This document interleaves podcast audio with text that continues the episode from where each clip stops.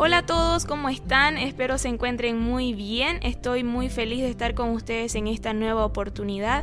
Mi nombre es Yesenia Diamonds y sean muy bienvenidos a un nuevo episodio de Reset Podcast. El día de hoy vamos a ver un tema que personalmente me ha ayudado mucho y estoy segura de que va a ser de bendición para cada uno de ustedes también. Así que vamos a comenzar.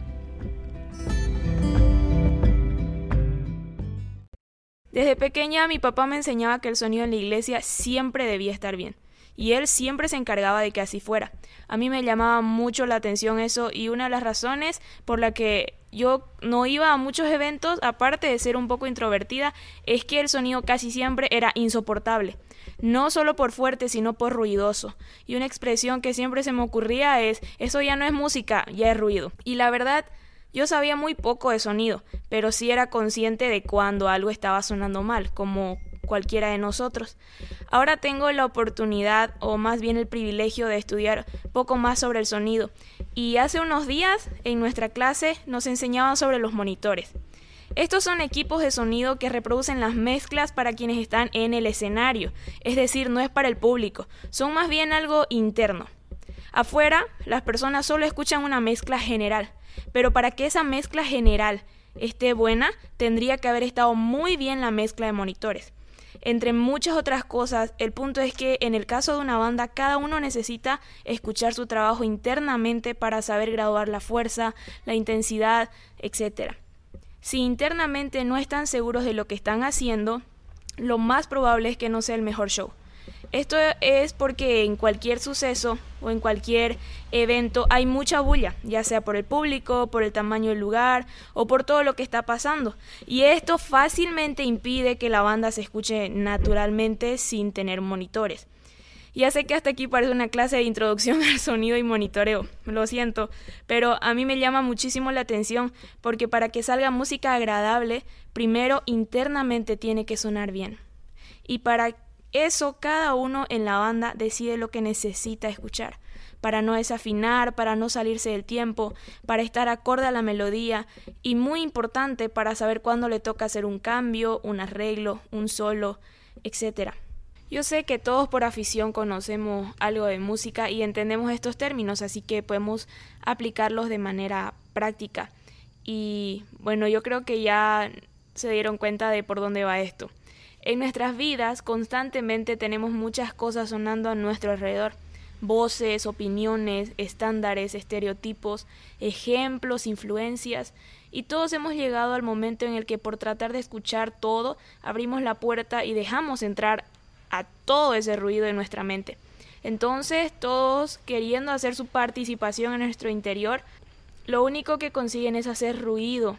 Y sin darnos cuenta llegamos al punto de no saber quién es quién qué es qué, qué era lo que quería, cuál era mi sueño, cuál era mi meta, mis prioridades no son estas, pero ¿y, y cuáles eran? Y se hace muy confuso. Sin embargo, lo ignoramos, porque estamos tan enfocados en lo que el público quiere saber de nosotros y en que el público nos aplauda, y cada vez eso se vuelve algo más inalcanzable. Todo esto porque el monitor en nuestra mente está saturado, con una mezcla no uniforme, y como interiormente es un caos, Así se escucha exteriormente.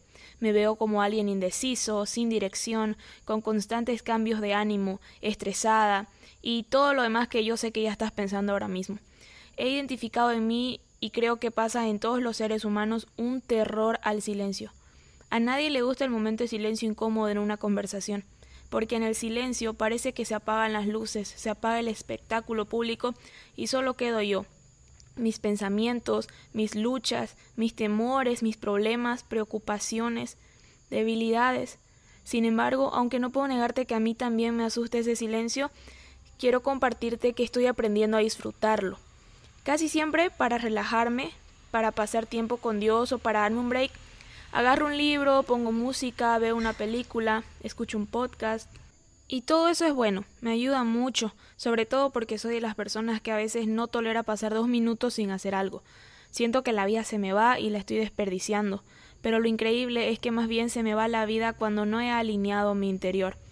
Lo que estoy practicando últimamente y quiero compartirlo con ustedes es simplemente quedarme en silencio en esos tiempos de aturdimiento en mi vida. Sin música, sin letras, sin videos, solo yo y todo mi enrollo quizás en ese rato. Pero sabes, cuando estamos en esa intimidad, Dios está ahí. Recuerda esto, cuando necesitas estar solo o sola, nunca estés. Ya sé que suena contradictorio, pero me refiero a que estés tú y Dios, siempre, no solo tú, porque si estás solo tú, te vas a encontrar con todas esas luces apagadas y esa mezcla sonando al mismo tiempo, pero en destiempo, y con diferentes tonos incluso. Y eso, siendo sinceros, esa forma de estar solos, realmente apesta. Pero cuando está Jesús en escena, puedo sentirme apoyada en hacer frente a toda la oscuridad que aún hay en mí y que necesita ser alumbrada por la luz de Cristo. Estos días he estado sintiendo la necesidad de guardar silencio constante. No me refiero a estar incomunicada, sino como dijo David en el Salmo 139, versículo 23 y 24. Examíname, oh Dios, y conoce mi corazón. Pruébame y conoce mis pensamientos. Y ve si hay en mí camino de perversidad, y guíame en el camino correcto. Nosotros necesitamos que Dios nos escudriñe, que nos muestre lo que hay en nosotros. Quizás a mí no me guste mucho el resultado, aparente porque tengo cosas oscuras aún morando. Descubro que hay envidia, egoísmo, ansiedad, cobardía, mentiras, apariencias.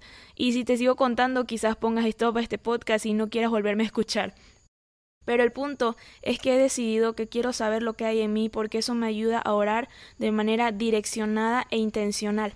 Y cuando ese ruido es intervenido por el mejor especialista en sonido, el mejor productor de melodías, el creador de la melodía, empieza a hacer de mi vida una hermosa canción que puede portar esperanza y mensaje para otros, que realmente eso es gran parte de lo que se trata la vida. Es importante que cuando escuches todo ese ruido, en el que por cierto habrán voces malas, pero también voces buenas, sin embargo, es necesario que sepas identificar la referencia correcta. Puedes bajar el volumen a ciertas voces por tiempos y si vale decir, mutear las voces de acusación del enemigo, porque Cristo es la referencia de tu vida y tienes que vivir de acuerdo a su voz, al sonido de su voz. Así que no tengas miedo al silencio incómodo en tus tiempos con Dios y da ya un paso de fe. Y alerta spoiler, vas a escuchar más la voz de Dios. Cuando descubrimos todo lo que hay en nuestro interior, que por cierto es un proceso que lleva tiempo, pero ahora nosotros podemos orar también nuevamente con las palabras de el rey David en otra ocasión, y él oró como dice en Salmo 51, 10. Crea en mí, oh Dios, un corazón limpio y renueva un espíritu recto dentro de mí. Y esto es maravilloso porque cuando nos encontramos con todo lo que hay dentro, no se trata de condenarnos, sino de dar lugar a lo que Dios quiera hacer en nosotros y para que nosotros podamos manifestar esa luz que necesita el mundo también ver. Y todos sabemos que la luz echa fuera las tinieblas. Espero que este episodio haya podido ser algo aplicable en tu vida, que realmente esa, esa es una de las metas que nosotros podemos aplicar lo que estemos aprendiendo. Y quiero animarte a que puedas no solamente no tener miedo al silencio incómodo, sino darte el desafío de que vayas a ese momento con Dios y te animes a a si quieres esperar ese silencio que al principio quizás va a parecer incómodo, pero que busques ese tiempo, que busques ese silencio, que, que busques poder callar todo el ruido que está dentro de tu interior para que puedas escuchar la referencia correcta, porque es demasiado importante si quieres que exteriormente pueda haber una melodía agradable, es imprescindible que en tu interior sea escuchada la referencia correcta. Muchas gracias por haber escuchado este episodio. Para mí es un privilegio compartirlo con cada uno de ustedes. A cada persona que se tomó el tiempo de escuchar este podcast, muchas gracias. Les mando un muy fuerte abrazo. Que Dios les bendiga. Hola, este es el segundo episodio con esta sección donde les comparto una canción que me ayudó mucho en el proceso del cual les acabo de hablar y en esta oportunidad es la canción Quiebrame de Lizzy Parra y Cales Luima. Espero pueda ser de bendición para ustedes como lo es para mí hasta ahora. Hasta la próxima.